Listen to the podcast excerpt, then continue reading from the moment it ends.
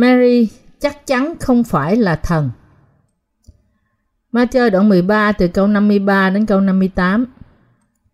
Đức Chúa Giêsu phán các lời ví dụ ấy rồi, thì đi khỏi chỗ đó. Ngài về đến quê hương, rồi dạy dỗ trong nhà hội. Đến nỗi ai nghe cũng lấy làm lạ, mà nói rằng, bởi đâu mà người này được khôn ngoan và những phép lạ này? Có phải chăng là con người thợ mộc chăng?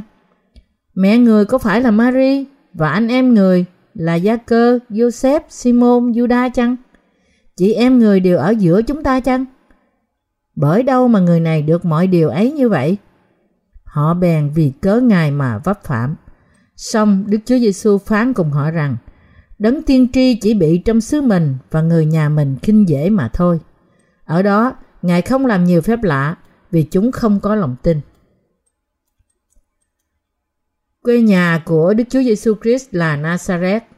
Chúa Giêsu đã trở về quê hương của Ngài và Ngài đã giảng dạy lời Đức Chúa Trời ở đó trong một nhà hội Do Thái. Tất cả những người nghe Ngài đều bị ngạc nhiên và khó chịu. Họ nói rằng, ở đâu mà người này có những sự khôn ngoan và những việc phi thường này? Chẳng phải đây là con của người thợ mộc sao? Và Giăng, Simon, Juda chẳng phải là anh em của người sao? Và chẳng phải chị em của người đều đang ở giữa chúng ta sao? Bởi đâu mà người này được mọi điều ấy vậy? Khi Chúa Giêsu trở lại quê nhà của Ngài và tiếp tục giảng dạy lời của Đức Chúa Trời ở đó, những người nghe lời Ngài đã không tin mặc dù họ rất khâm phục. Tại sao lại như vậy? Là vì đây là quê hương, quê nhà của Ngài. Lý do họ không tin những điều Chúa Giêsu nói là vì Ngài cùng quê với họ. Vì thế đám đông tranh luận với nhau rằng theo chúng ta biết, người này chẳng có học cũng chẳng biết gì. Sao ông ta có thể nói những lời điều này chứ? Đây là tại sao họ làm ngơ và không tin nơi lời của Đức Chúa Trời, nơi lời của Chúa Giêsu. Từ phân đoạn này chúng ta rút ra được những bài học và chúng ta cũng cần phải xác định lại đức tin của chúng ta từ những bài học này. Chúng ta không được tôn sùng và thờ lại bà Mary. Vì có những tổ chức tôn giáo trong thế gian này thờ lại bà Mary.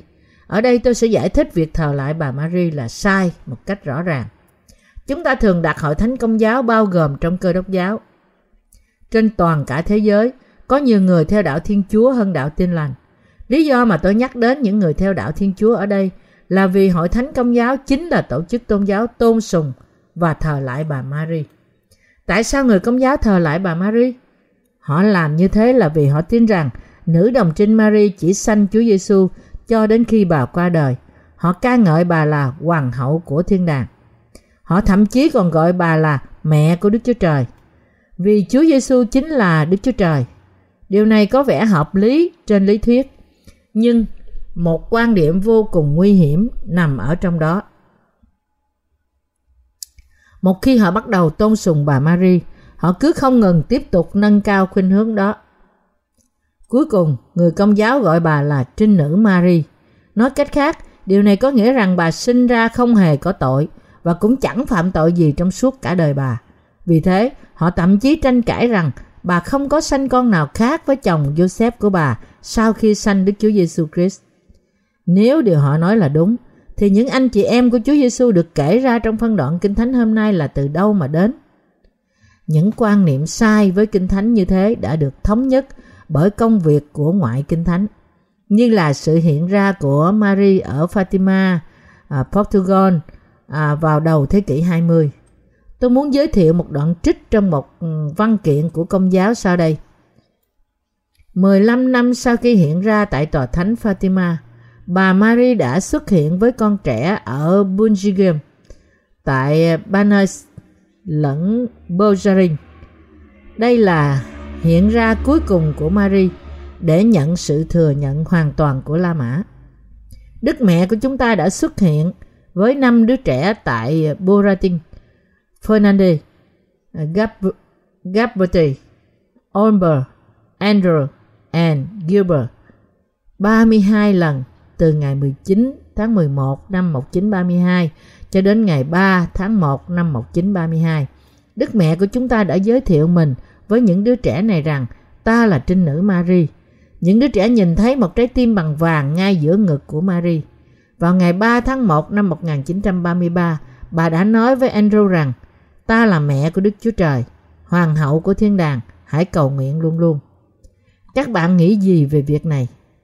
Người công giáo tin rằng Mary đã được phục sinh trong khi bà đang ngủ và bà đã thăng thiên cũng như con bà đã thăng thiên vậy. Tất cả những học thuyết này nhắm vào thần tính của Mary, muốn đưa địa vị của bà ngang hàng với con bà, nhưng không có gì có thể qua được sự thật. Chúng ta không được tôn thờ bà Mary. Mary là một người Do Thái, được sanh ra trong dòng họ Juda. Bà là một phụ nữ bình thường của dòng họ Juda. Joseph chồng bà cũng là một người thuộc dòng họ Juda. Nguồn gốc của dòng họ này là gì?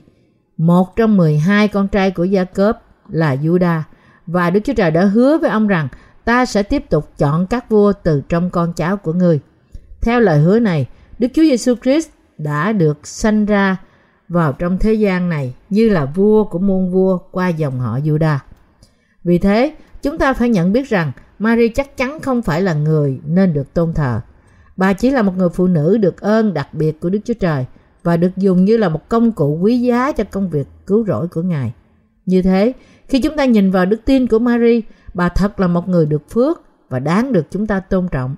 Nhưng nói rằng bà Mary này phải được kính trọng và tôn cao hơn Chúa Giêsu vì bà là một người sanh ra trong sự vô tội và cũng là bà hoàng hậu của thiên đàng thì đây là một sản phẩm của sự không biết được nhồi nhét từ những tư tưởng ngu ngốc.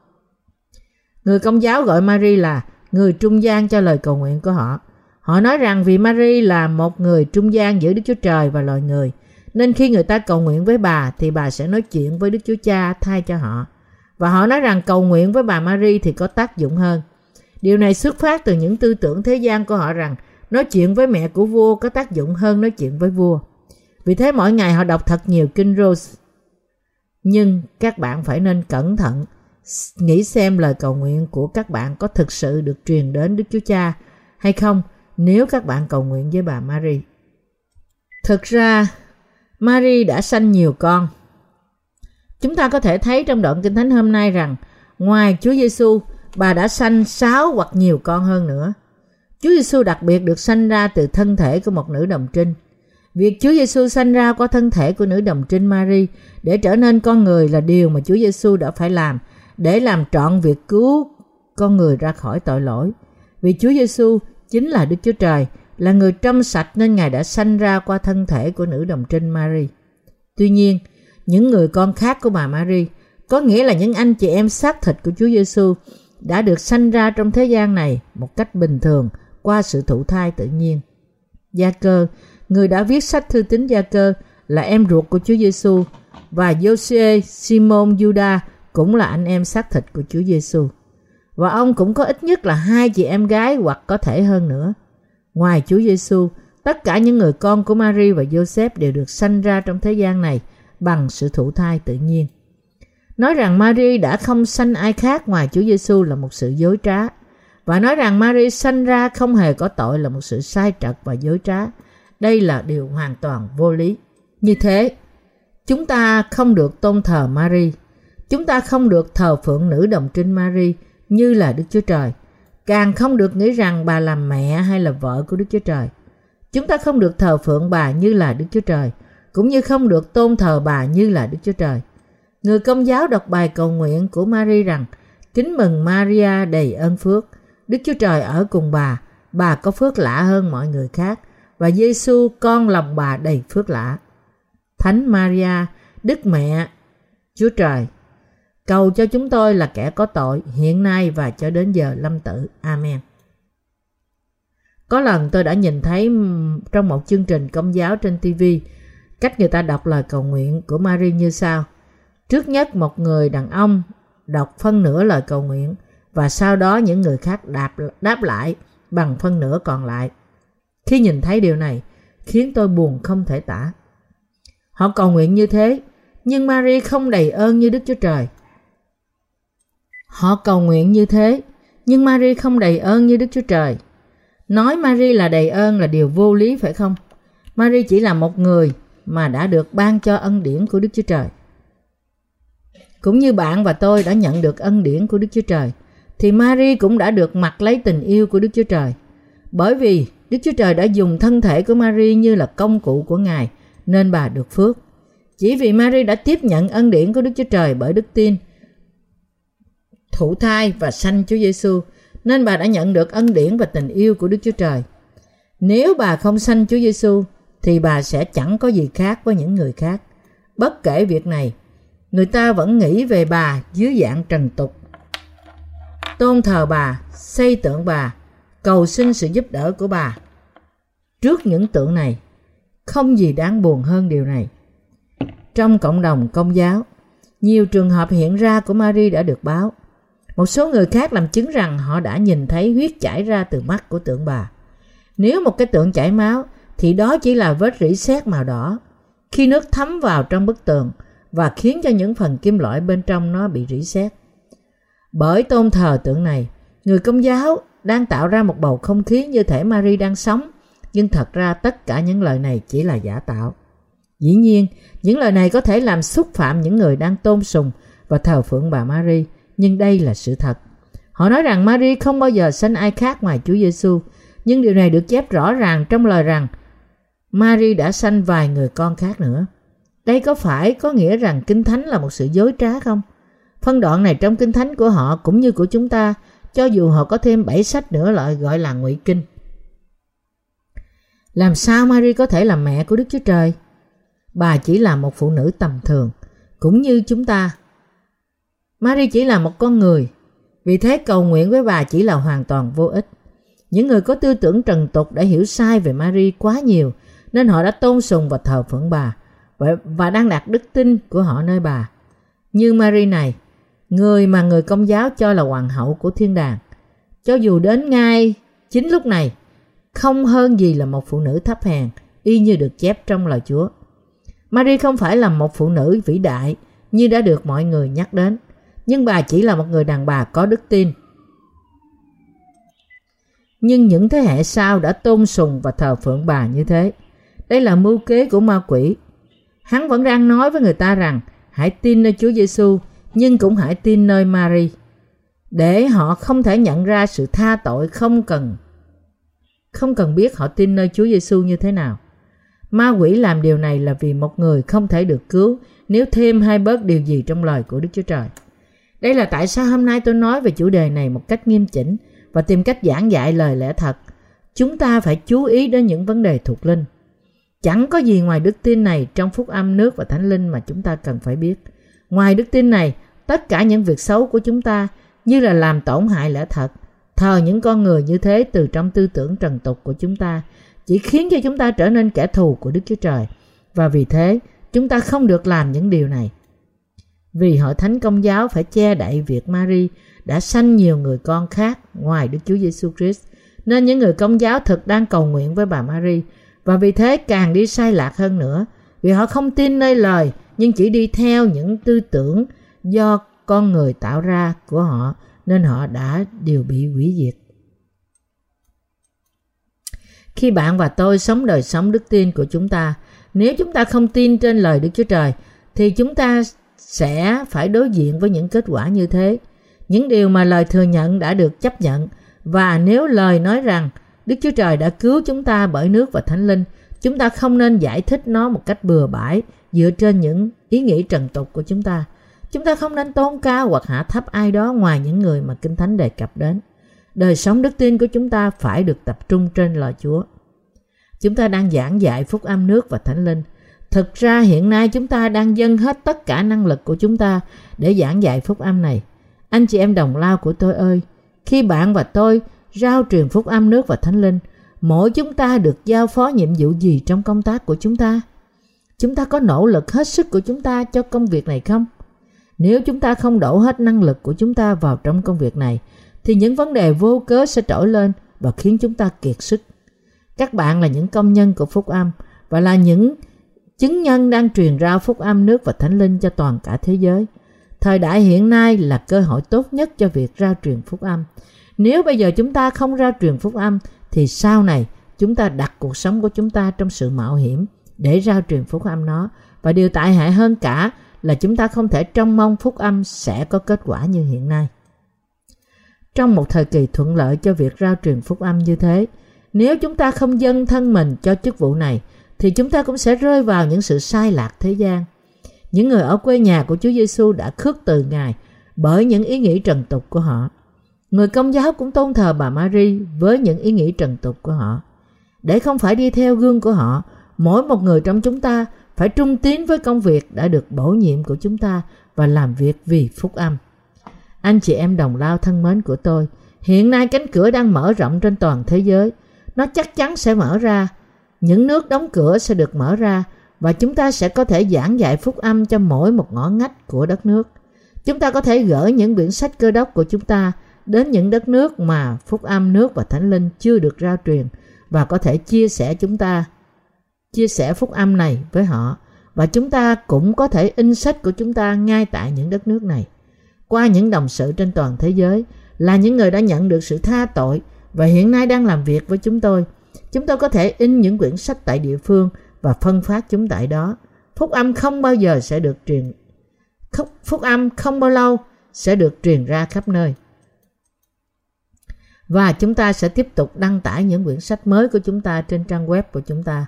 Trong khi chúng tôi tiếp tục phát hành những bộ sách phát triển tâm linh giống như sách Matthew này, thì công việc của Đức Chúa Trời sẽ được thực hiện một cách thành công. Chúng ta phải làm việc này bởi đức tin và tiếp tục sống bởi đức tin. Tôi tin rằng hiện nay là thời kỳ để các thánh đồ và những mục sư, giáo sĩ của chúng tôi trên toàn thế giới phải mạnh mẽ và hăng hái và tôi tin rằng mục đích của chúng tôi phải được rõ ràng. Chúng ta không nên đặt tiêu chuẩn của chúng ta vào việc chúng ta có được người khác chấp nhận hay không. Ngược lại, hiện nay chúng ta phải nghĩ về việc chúng ta có đang trung tín làm trọn những công tác mà Đức Chúa Trời đã trao phó cho chúng ta hay không. Và phúc âm nước và thánh linh có đang được rao ra trên toàn thế giới chưa? Chúng ta nên tự hỏi mình rằng chúng ta thật có đang dâng hết sức mạnh và khả năng của chúng ta cho những công việc này chưa? Đây là điều chúng ta phải lưu ý đến. Đừng bao giờ quên rằng Satan đang tìm cách khiến chúng ta có những ý nghĩ trần tục và hủy diệt chúng ta. Thậm chí đừng nghĩ rằng chúng ta sẽ sống như thế này đến 10.000 năm. Thế giới sẽ kết thúc trong nay mai. Lý do khiến cho những hội thánh chính thống của Nga Xô bị hoàn toàn sụp đổ là một bài học lớn cho chúng ta. Những lãnh đạo của họ đã tranh luận trong nhiều năm về những vấn đề tầm thường như thầy tế lễ phải nên mặc gì trên bục giảng? À, ý nghĩa áo lễ của họ nên là màu xanh đỏ hay đen? Trong khi họ tranh cãi nhau về những câu hỏi ngớ ngẩn như thế thì các bạn có biết điều gì đã xảy ra tại nga xô không? Cuộc cách mạng cộng sản thành công. Và những người cộng sản đã bỏ tù tất cả những người theo tôn giáo và giết họ. Khi cơ đốc nhân đặt tâm trí của họ sai chỗ và quan tâm đến những vấn đề ngớ ngẩn thì Satan nện một đoàn chí tử trên họ. Chẳng phải cộng đồng cơ đốc giáo ngày nay cũng như vậy sao? Chẳng phải mỗi giáo phái đều cho mình là giáo phái duy nhất và tốt nhất sao? Tại Hàn Quốc, có một nhóm tà giáo gọi là Hội Thánh Sự Sống Đời Đời. Những người sáng lập ra giáo phái này mới vừa bị bắt và tuyên án tử hình vì đã giết một số tín đồ bỏ đạo. Người sáng lập giáo phái này nói rằng người ta có thể nhận được sự sống đời đời nếu họ giữ 318 điều răn trong luật pháp của hắn. Một trong những điều răn cốt lõi trong bản điều răn quái dị chép rằng một người có thể nhận được sự sống đời đời nếu anh ông ta không ăn nằm với vợ của anh ta. So với 613 điều răn trong luật pháp của Đức Chúa Trời thì 318 điều răn của luật này chỉ là phân nửa số của luật pháp thật. Nhưng cho dù thế, có ai có thể thực sự giữ thậm chí chỉ một trong những điều răn đó không? Điều này không thể nào cho dù người tín đồ trung tín nhất của giáo phái này đi nữa. Vì mọi người đều bất toàn, điều họ cần đến là phúc âm quyền năng có thể cứu những tội nhân bất toàn, chứ không phải là những điều răng quái dị do con người đề ra. Anh chị em tín hữu thân mến của tôi, tôi khuyên các bạn nên xem xét lại bản thân mình. Các bạn không có sự thiếu sót sao? Dĩ nhiên các bạn có thiếu sót. Vậy thì làm sao các bạn có thể nhận được sự tha tội của các bạn? Các bạn đã được cứu chỉ bởi tin nơi phúc âm nước và thánh linh. Nếu các bạn thật sự tin nơi phúc âm nước và thánh linh, thì các bạn cũng sẽ chuyển mọi sự bất toàn của các bạn sang Đức Chúa Giêsu Christ. Có điều gì để làm? Ít nhất tôi tin nơi phúc âm nước và thánh linh. Chúa đã đến thế gian này, đã chịu bắp tem, đã chết trên thập tự giá, đã sống lại từ cõi chết và bởi đó đã cứu tôi qua phúc âm nước và thánh linh. Tôi tin mọi điều này Hiện nay tôi được trong sạch vì Chúa đã tẩy đi mọi tội lỗi của tôi. Mặc dù tôi bất toàn, nhưng Đức Chúa Trời đã giao phó công việc của Ngài cho tôi và tôi sẽ trung tín làm trọn những việc đó trước khi tôi đi về với Ngài. Đây là đức tin thuộc linh. Anh chị em tín hữu của tôi ơi, chúng ta phải sống với tư tưởng thuộc linh và bởi đức tin như thế. Thay vì chỉ trích người khác, xem xét lại chính bản thân chúng ta thì càng có ích hơn. Thừa nhận những sự bất toàn của chúng ta và suy gẫm về phúc âm của Chúa. Hãy nhớ rằng, khi các bạn chỉ ngón tay của các bạn vào ai đó, thì ba ngón tay khác của bạn sẽ chỉ ngược trở vào bạn. Chúng ta phải ghi nhớ một câu trong Kinh Thánh rằng, nhưng nếu anh em cắn nuốt nhau, thì hãy giữ kẻo kẻ này bị diệt mất bởi kẻ khác. Galati đoạn 5 câu 15 Và biết rằng tranh cãi xem ai đúng, ai sai là chúng ta đang cắn xé và giết nhau.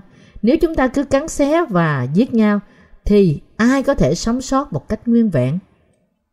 Khi tôi đọc đoạn Kinh Thánh hôm nay, tôi muốn nói ra một vài lời với một số cơ đốc nhân đã tôn thờ bà Mary và tin bà thay vì tin nơi Đức Chúa Cha và tin nơi thần tính của Chúa Giêsu. Hãy ngưng điều vô lý này ngay.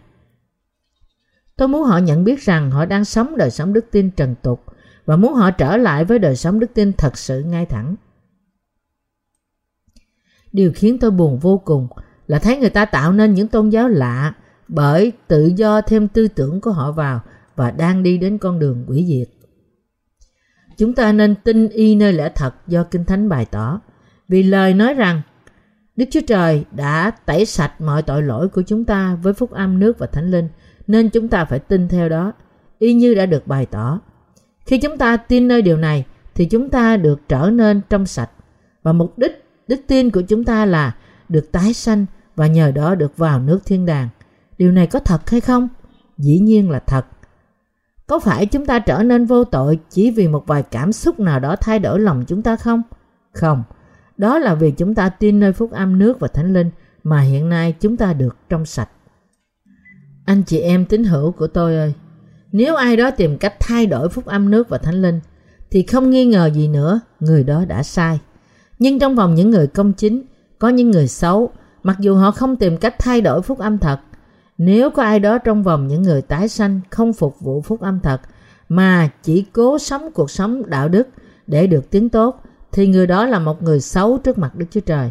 Hãy giả sử ở đây không có một người nào đó trong vòng chúng ta là người chẳng làm gì sai trái và đã sống cuộc sống ngoan đạo. Nhưng người này không làm việc cho phúc âm. Vậy thì người này có phải là người tốt không?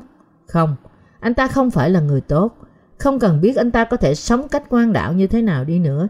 Nhưng nếu anh ta không phục sự phúc âm và không sống cho phúc âm, thì anh ta chỉ là một người xấu xa.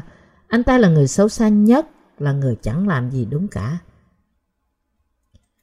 Đức Chúa Trời chịu sự mất mát gì nếu chúng ta phạm tội, và Ngài được lợi gì nếu chúng ta không phạm tội? Nếu chúng ta phạm tội, thì chỉ chúng ta là người bị phán xét và đoán phạt. Đức Chúa Trời không phải là đấng bị chúng ta cai quản và làm quyền, nhưng Ngài là Đức Chúa Trời toàn năng, toàn trí, duy nhất, là đấng có thể làm mọi sự theo ý muốn của Ngài. Ngài là quan án, vì thế chúng ta không được nghĩ rằng Ngài là một trong số chúng ta, như thể Ngài giống như chúng ta. Chúng ta chính là những người cần đến Ngài. Có phải vì chúng ta sống cách đạo đức mà chúng ta được công chính không? Không, hoàn toàn không. Vì chúng ta tin nơi Ngài mà chúng ta nhận được sự tha tội của chúng ta. Vì Ngài đã tẩy đi tội lỗi của chúng ta cùng với phúc âm nước và thánh linh mà chúng ta được cứu. Và vì chúng ta tin nơi điều này mà hiện nay chúng ta được vô tội. Sống cách đạo đức không có nghĩa là sẽ có nhiều sự thay đổi thuộc linh hơn trong chúng ta. Khi chúng ta phục sự phúc âm, thì chúng ta đã được đổi mới thuộc linh và đức tin của chúng ta lớn lên. Nếu chúng ta không phục vụ phúc âm thì chúng ta chẳng có phúc lợi gì cũng như không tốt gì hơn cả. Nếu phúc âm nước và thánh linh bị lấy khỏi chúng ta thì trong chúng ta không có đức tin tốt, thậm chí hoàn toàn chẳng có đức tin gì cả. Giả sử rằng bạn từ bỏ cố gắng phục vụ phúc âm và theo đuổi những công việc thế gian của riêng bạn thì điều gì sẽ xảy ra? Không bao lâu bạn sẽ bị đồi bại. Lòng bạn sẽ lập tức thối rửa cũng như những con vòi bò nhung nhúc trên một con chuột chết vậy. Sau đó lòng bạn sẽ chết và mục nát. Sự hôi thối của sự mục rửa sẽ lan tràn ra. Thân thể tâm trí và tư tưởng của bạn bốc ra mùi hôi thối gớm ghiếc. Các bạn có đồng ý không? Đối với tôi, cũng y như vậy. Tôi cũng sẽ bốc mùi hôi thối khủng khiếp nếu tôi không phục sự phúc âm này. Nếu tôi chưa được tái sanh, thì tôi không thể chịu đựng được người thế gian này. Nếu chúng ta không phục sự phúc âm, thì chúng ta sẽ trở thành những người như thế đó. Đức tin của chúng ta không được là đức tin trần tục, nhưng phải là đức tin thuộc linh. Chúng ta không được sống cuộc sống đức tin trần tục. Suy luận rằng bà Mary là vợ của Đức Chúa Cha vì bà đã sanh Chúa Giêsu là một lập luận thế gian. Làm sao đây có thể là một lập luận thuộc linh được chứ? Ai có thể không nhận Chúa Giêsu chỉ vì Ngài đến từ quê nhà của Ngài không? Người ta không được tôn thờ bà Mary cũng như không được xua đuổi Chúa Giêsu chỉ vì Ngài cùng quê. Chúa Giêsu là con Đức Chúa Trời, Ngài chính là Đức Chúa Trời và Ngài là cứu Chúa của chúng ta. Nhưng bất kể điều này, có những thầy thông giáo Do Thái, nghĩa là giáo sư, là những người đã nghe lời Ngài và không nhận Ngài. Dù những thầy thông giáo này có thể giỏi như thế nào đi nữa, thì họ cũng không thể nói giống như Chúa Giêsu. Họ không thể bày tỏ sự màu nhiệm của sự cứu rỗi. Nhưng dù vậy, họ vẫn nghịch lại với phúc âm nước và thánh linh và khước từ tin nơi đó. Và vì họ đã không tin Chúa Giêsu nên Ngài đã không làm bất kỳ phép lạ hay dấu kỳ nào ở đó nữa. Điều này cũng áp dụng trên bạn và tôi. Nếu bạn không tin lời này của Đức Chúa Trời thì Chúa sẽ không làm việc trong lòng bạn. Chỉ khi bạn và tôi hết lòng tin nơi lời Đức Chúa Trời thì Chúa mới làm việc trong lòng chúng ta. Khi Chúa giữ lòng chúng ta vững vàng, làm chúng đầy dẫy, khiến chúng ta phục sự Ngài, khiến chúng ta tránh khỏi việc rơi vào điều ác và đi theo Ngài bởi dẫn dắt chúng ta bằng lời của Ngài là khi chúng ta đứng vững trên đức tin của chúng ta. Vì thế, chúng ta không nên sống cuộc sống đức tin trần tục, nhưng chúng ta phải sống bởi đức tin. Đời sống đức tin của chúng ta phải được đặt trên lời Ngài. Chúng ta phải luôn luôn giữ đời sống đức tin của chúng ta trên lời của Đức Chúa Trời. Chúng ta không thể chảnh mãn đời sống đức tin này vì tôi đã lớn như thế này nên hiện nay tôi có thể tự đoán xét mình và tự chăm sóc mình mà không cần đến lời Chúa. Nghĩ như thế là sai. Chúng ta phải luôn luôn sống đời sống đức tin đặt trên lời Chúa. Chúng ta không bao giờ được quên lãng phúc âm nước và thánh linh, nhưng đặt chúng ta trên lời của Ngài. Chúng ta phải đặt rao truyền phúc âm nước và thánh linh là mục đích của chúng ta và chúng ta phải tiếp tục tiến tới vì mục đích này. Chỉ khi đó, chúng ta mới có thể tránh khỏi bị vướng vào những vấn đề ngớ ngẩn và làm tốn thời gian của chúng ta. Và chỉ khi đó, chúng ta mới có thể sống cuộc sống đúng đắn như là những đầy tớ, được Ngài phán bảo, được Ngài yêu thương hơn và được thịnh vượng về thuộc thể lẫn thuộc linh. Như thế, chúng ta không được sống cuộc sống trần tục. Gia đình, phần thuộc thể của Chúa Giêsu có bao nhiêu người? Chỉ có em trai của Ngài thôi là bảy người. Điều này có nghĩa rằng Mary có ít nhất là bảy người con. Có thể là bà đã có nhiều con hơn, nhưng đây là con số ít nhất của những người con mà bà đã có. Bởi vì ngày nay có nhiều người cứ nghĩ về Chúa Giêsu trong lãnh vực con người và tin nơi Ngài trong cách của con người nên đức tin của họ không có nền tảng. Chúa Giêsu đã chết trên thập tự giá vì tôi. Chắc Ngài đã đau đớn lắm. Tôi tin. Tin Ngài như thế có nghĩa là có đức tin trần tục. Chúa chúng ta đã nói rằng Ngài đã đến bởi nước và thánh linh và rằng Ngài đã tẩy đi mọi tội lỗi của chúng ta với nước và thánh linh. Vậy thì chẳng phải chúng ta nên tin y như Ngài đã nói sao? Thay vì thương cảm cho sự chịu khổ của Ngài, chẳng phải chúng ta nên tiếp nhận sự cứu rỗi mà Chúa Giêsu đã làm trọn cho chúng ta y như vậy sao? Và chẳng phải chúng ta nên nắm lấy và tin nơi lời y như vậy sao? Đừng giả đò hay bày tỏ lòng thương cảm của bạn đối với Chúa Giêsu. Ở đây ai thương hại ai? Chính Đức Chúa Giêsu và Đức Chúa Cha là đấng nên bày tỏ cho chúng ta lòng thương xót chứ không phải chúng ta. Tóm lại, chúng ta có tư cách gì để thương hại Chúa Giêsu? Kẻ ăn xin và kẻ lang thang có tư cách thương hại chúng ta không? Tất cả những ai tin Chúa Giêsu một cách trần tục phải được đánh thức. Ngay cả hiện nay, họ chỉ tin nơi quyết trên thập tự giá bởi nói rằng chắc là phải đau đớn lắm vì Ngài đã chết vì tôi nên tôi tin Ngài. Nhưng đức tin này chẳng khác gì hơn là một đức tin cảm xúc xuất phát từ lòng thương hại. Đó là một niềm tin ngớ ngẩn. Người ta tin Chúa Giêsu như thể họ đang làm ơn cho Ngài vậy. Đây là đức tin ngớ ngẩn. Họ nói rằng, được, bây giờ tôi sẽ biết tôi sẽ biết rằng Ngài đã cứu tôi. Thật là sai làm sao? Đây là một điều phỉ bán tổn thương đến lòng tự trọng của Chúa chúng ta. Đây là một sự phỉ bán đối với Ngài. Vì kẻ cần sự thương hại của Chúa không biết được vị trí của anh ta. Đồng ý tin Ngài như thể anh ta làm ơn cho Ngài vậy. Điều khiến chúng ta được ở trong mối quan hệ đúng đắn với Đức Chúa Trời là đức tin. Đức tin thật là gì? Nhìn vào công tác cứu rỗi mà qua đó, Đức Chúa Trời đã cứu chúng ta với nước và Thánh Linh. Chúng ta không thể không thừa nhận lẽ thật của tình yêu Ngài với lòng biết ơn. Và vì lẽ thật phúc âm này có ý nghĩa đối với chúng ta khi chúng ta xem xét phúc âm đó với lý do của chúng ta, nên chúng ta không thể không tôn kính Ngài và xưng nhận với Ngài rằng con tin những điều Ngài đã làm cho chúng con và tin nơi đó là đức tin. Đây không gì hơn chính là đức tin. Nhìn vào những điều mà Đức Chúa Trời đã làm cho chúng ta với lòng tôn kính và tin nơi đó là đức tin. Ngược lại, một tôn giáo là điều được tạo nên bởi tư tưởng của con người. Thay vì bị giới hạn bởi những sự bất toàn của bạn, bạn nên suy gẫm về lẽ thật rằng Chúa đã tẩy đi mọi tội lỗi của bạn với nước và Thánh Linh và tin nơi lẽ thật này. Chẳng phải tội lỗi của chúng ta đã chuyển sang Chúa Giêsu khi Ngài chịu bắp tem tại sông giô đanh và ra khỏi nước sao? Bởi mang tội lỗi của chúng ta qua bắp tem của Ngài, chết trên thập tự giá và sống lại từ cõi chết. Chúa chúng ta đã cứu chúng ta một cách trọn vẹn. Nếu tội lỗi của chúng ta đã được chuyển sang Chúa Giêsu thì hiện nay chúng ta vô tội. Bạn còn có tội hay bạn không có tội? Dĩ nhiên là bạn không có tội. Và Chúa Giêsu cũng đã chịu đón phạt vì mọi tội lỗi của chúng ta. Ngài đã tẩy sạch lòng chúng ta như thế đó. Chúng ta bước tới bởi đặt đức tin của chúng ta nơi Chúa Giêsu. Mặc dù bạn và tôi bất toàn trong xác thịt của chúng ta, nhưng lẽ thật là Chúa đã tẩy sạch mọi tội lỗi của chúng ta.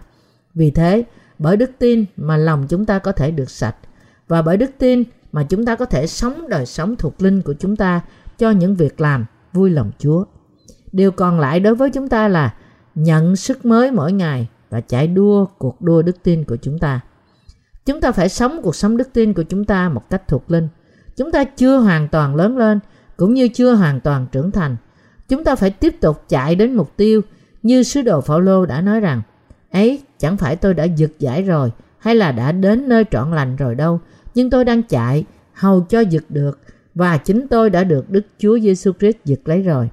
Hỏi anh em, về phần tôi, tôi không tưởng rằng đã đạt đến mục đích, nhưng tôi cứ làm một điều, quên lửng sự ở đằng sau và bươn theo sự ở đằng trước. Tôi nhắm mục đích mà chạy để giật giải về sự kêu gọi gọi trên trời của Đức Chúa Trời trong Đức Chúa Giêsu Christ.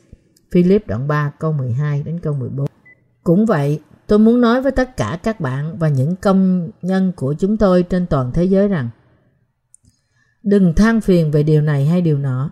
Hãy trung tín với việc đã được giao phó cho các bạn.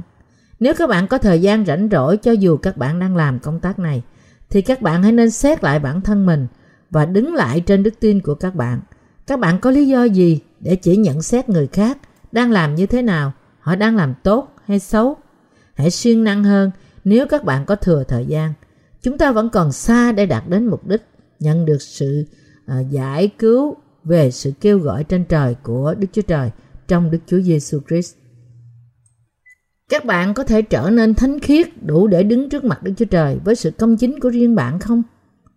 Bạn có thể nào đạt đến sự thánh khiết đó bởi không phạm lỗi gì trong lời nói hay hành động của bạn không? Không bao giờ. Phục vụ Chúa là thánh khiết, không phải bởi ra vẻ thánh khiết mà chúng ta có thể trở nên thánh khiết. Chỉ bởi phúc âm mà chúng ta có thể trở nên thánh khiết. Bởi vì phúc âm đã tẩy sạch mọi tội lỗi của chúng ta mà chúng ta đã được nên thánh. Nói thật, chúng tôi không cầu nguyện nhiều cho chúng tôi khi chúng tôi nhóm lại. Chúng tôi cầu nguyện cho việc rao truyền phúc âm trên toàn thế giới và cho tất cả mọi việc mà chúng tôi làm để phục vụ phúc âm một cách trung thính và có hiệu quả. Sau đó, chúng tôi, những công nhân của Đức Chúa Trời, ăn uống và nói chuyện với nhau trong sự vui thỏa lớn – vì chúng tôi gặp nhau sau khi lao động vất vả, nên chúng tôi chỉ ăn ngon và phục hồi sức mạnh của chúng tôi. Nếu chúng tôi vẫn còn dư thời gian, thì chúng tôi đi ra ngoài chơi bóng đá. Chúng tôi phục sức như thế và sau đó trở về vị trí của mỗi người để dốc lòng phục vụ lễ thật phúc âm. Trở về và chăm sóc cho gia đình chúng tôi và làm những việc đã được phân công cho chúng tôi với sức mới thuộc linh. Có gì đặc biệt đối với điều này không? Có gì cho chúng ta làm ngoài việc trung tín và cần cù thực hiện những công tác mà Đức Chúa Trời đã giao phó cho chúng ta không? Nếu các bạn không phục sự Chúa, cũng như không phục sự phúc âm, thì các bạn có thể làm điều gì khác để khiến cho các bạn được nên thánh? Các bạn có thể nào được nên thánh nếu các bạn chuyên tâm miệt mài ngồi thiền trong một hang động không? Thay vì được nên thánh, các bạn sẽ còn bẩn thỉu hơn nữa. Nếu ai đó chỉ một mình ngồi bất động, chẳng làm điều gì cả, thì chỉ có những tư tưởng vô ích và trần tục đến trong tâm trí của anh ta mà thôi. Anh chị em đồng lao của chúng tôi ơi, chúng ta chưa rao truyền phúc âm một cách trọn vẹn đâu. Điều này vẫn còn xa vời lắm. Tôi biết rằng điều này rất khó cho chúng ta, nhưng tôi tin rằng Đức Chúa Trời sẽ ban sức cho chúng ta. Đức Chúa Trời sẽ khiến chúng ta phục sự phúc âm hơn nữa. Đôi khi chúng ta bị phiền tối bởi những điều trong quá khứ, nhưng chúng ta không nên để bị giới hạn bởi những điều mà chúng ta đã làm. Ngược lại, chúng ta nên ép mình đi đến mục đích của việc giật giải về sự kêu gọi trên trời của Đức Chúa Trời trong Đức Chúa Giêsu Christ. Phaolô cũng đã cố gắng quên hết mọi sự ở đằng sau và hướng đến những điều ở đằng trước. Các bạn phải trung tín làm những việc đã được phân công cho mỗi bạn và dâng hết lòng cũng như sức lực cho công việc này. Đó là sự khôn ngoan. Chúa Giêsu đã phán rằng đấng tiên tri chỉ bị trong xứ mình và người nhà mình khinh dễ mà thôi. Các bạn cũng sẽ không được tôn trọng trong nhà của các bạn. Nếu người thân trong gia đình bạn chưa được tái sanh, thì bạn sẽ thường bị bắt bớ. Vì các bạn không cùng đức tin với họ, nên sẽ có sự tranh đấu giữa bạn và những người thân trong gia đình bạn. Vì những người tái sanh chúng ta sống đời sống đức tin và sống cho phúc âm, nên tư tưởng và cách sống của chúng ta khác với người thế gian. Có rất nhiều điều khác biệt giữa người tái sanh và người chưa tái sanh. Chúng ta cũng phải rao truyền phúc âm nước và thánh linh đến châu Âu. À, tôi tin rằng chúng ta cũng phải mạnh mẽ rao truyền phúc âm đến châu Âu. Mặc dù chúng tôi đã xuất bản những quyển sách của chúng ta trong hầu hết những ngôn ngữ châu Âu, nhưng không có nhiều người tiếp nhận phúc âm này tại châu Âu. Nhiều người trên toàn thế giới đã từng muốn xin những quyển sách của chúng tôi, nhưng thật hiếm người ở châu Âu muốn xin sách. Chẳng có một nước nào tại châu Âu phổ biến sách của chúng tôi nhiều. Nhưng khi một con đường sẽ mở ra cho việc này, chúng tôi hiện nay đang chuẩn bị cho việc đó. Không bao lâu chúng tôi sẽ nghe tin rằng lẽ thật phúc âm nước và thánh linh đang được rao truyền truyền tại châu Âu nhiều hơn ở cả nước Mỹ. Chúng tôi tin rằng phúc âm cũng sẽ sớm được rao truyền ra tại các ừ, tại nước Nhật. Mới đây, một trong những quyển sách tiếng Anh của chúng tôi đã được dịch sang tiếng Nhật. Và vì phải mất một thời gian dài quyển sách này mới được phát hành, nên những người Nhật thật sự tìm kiếm lẽ thật sẽ lập tức nhận biết đây là lẽ thật khi đọc sách của chúng tôi. Trong bài giảng trước của chúng tôi, tôi đã nói với các bạn về bốn loại đất lòng và điều này chúng ta cần phải suy gẫm ở đây là tôi là cỏ lùng hay là lúa mì? Có phải tôi là đất dọc đường khi tôi nghe về phúc âm không? Có phải tôi đã nghe về phúc âm khi tôi đang sống một cuộc sống tôn giáo không? Hay tôi là đất sỏi đá, là đất chỉ tiếp nhận phúc âm trong một lúc nhưng không thể tin điều đó trong lòng tôi?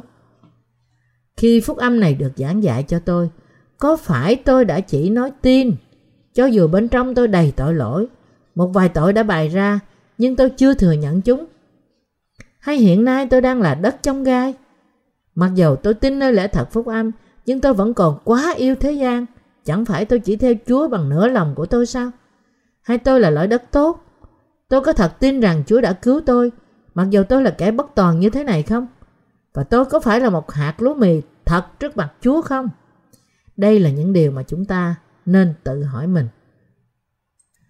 Trong những bài giảng trước, tôi đã giải thích những thí dụ của Chúa Giêsu trong Matthew đoạn 13. Các bạn có nhớ lời này không? Hay các bạn đã quên hết rồi? Dù vậy, các bạn biết các bạn là lúa mì thật hay là cỏ dại, đúng không? Và các bạn cũng biết chúng ta đã đạt đến phạm vi nào trong đời sống đức tin của chúng ta, có phải không? Chúng ta vốn là loại đất dọc đường hoặc đất sỏi đá. Những người đã không nắm lấy lời của Chúa vẫn là loại đất sỏi đá. Bởi nắm lấy lời Chúa mà chúng ta có thể thừa nhận rằng chúng ta là những hạt giống của kẻ làm ác. Và bởi nắm lấy lời của nước và thánh linh và vì Chúa đã tẩy sạch tội lỗi của chúng ta mà chúng ta được trở nên vô tội và được sự sống thay vì chết mất. Cho dù tôi đã nhận được sự tha tội, Chẳng phải tôi vẫn đang cố gắng thành công trong thế gian này, không thể quăng bỏ những tham muốn của thế gian sao? Chẳng phải tôi đang dùng danh Chúa Giêsu cho sự thịnh vượng của tôi trong thế gian này sao? Chúng ta cần phải suy nghĩ về những điều này. Chúng ta cần phải xem xét bản thân mình để xem chúng ta có phải là một trong ba loại đất này không. Những tấm lòng đó không quan tâm đến phúc âm nước và thánh linh, cũng như phục vụ phúc âm, nhưng chỉ quan tâm đến việc làm giàu và bị cám dỗ bởi danh tiếng của thế gian và những sự thỏa mãn của xác thịt. Chúng ta đặt hết sự quan tâm của chúng ta nơi những điều này. Chúng ta cũng cần phải nhận biết rằng ba loại đất này phải bị loại bỏ, phải thừa nhận rằng chúng ta là những loại đất như thế và tin nơi phúc âm, nước và thánh linh. Chúng ta phải thừa nhận rằng lòng tôi ham muốn thế gian này và không nhận biết tội lỗi của chính tôi. Điều này không đúng, tôi đang lầm lỗi. Và chúng ta phải tin nơi lời của nước và thánh linh.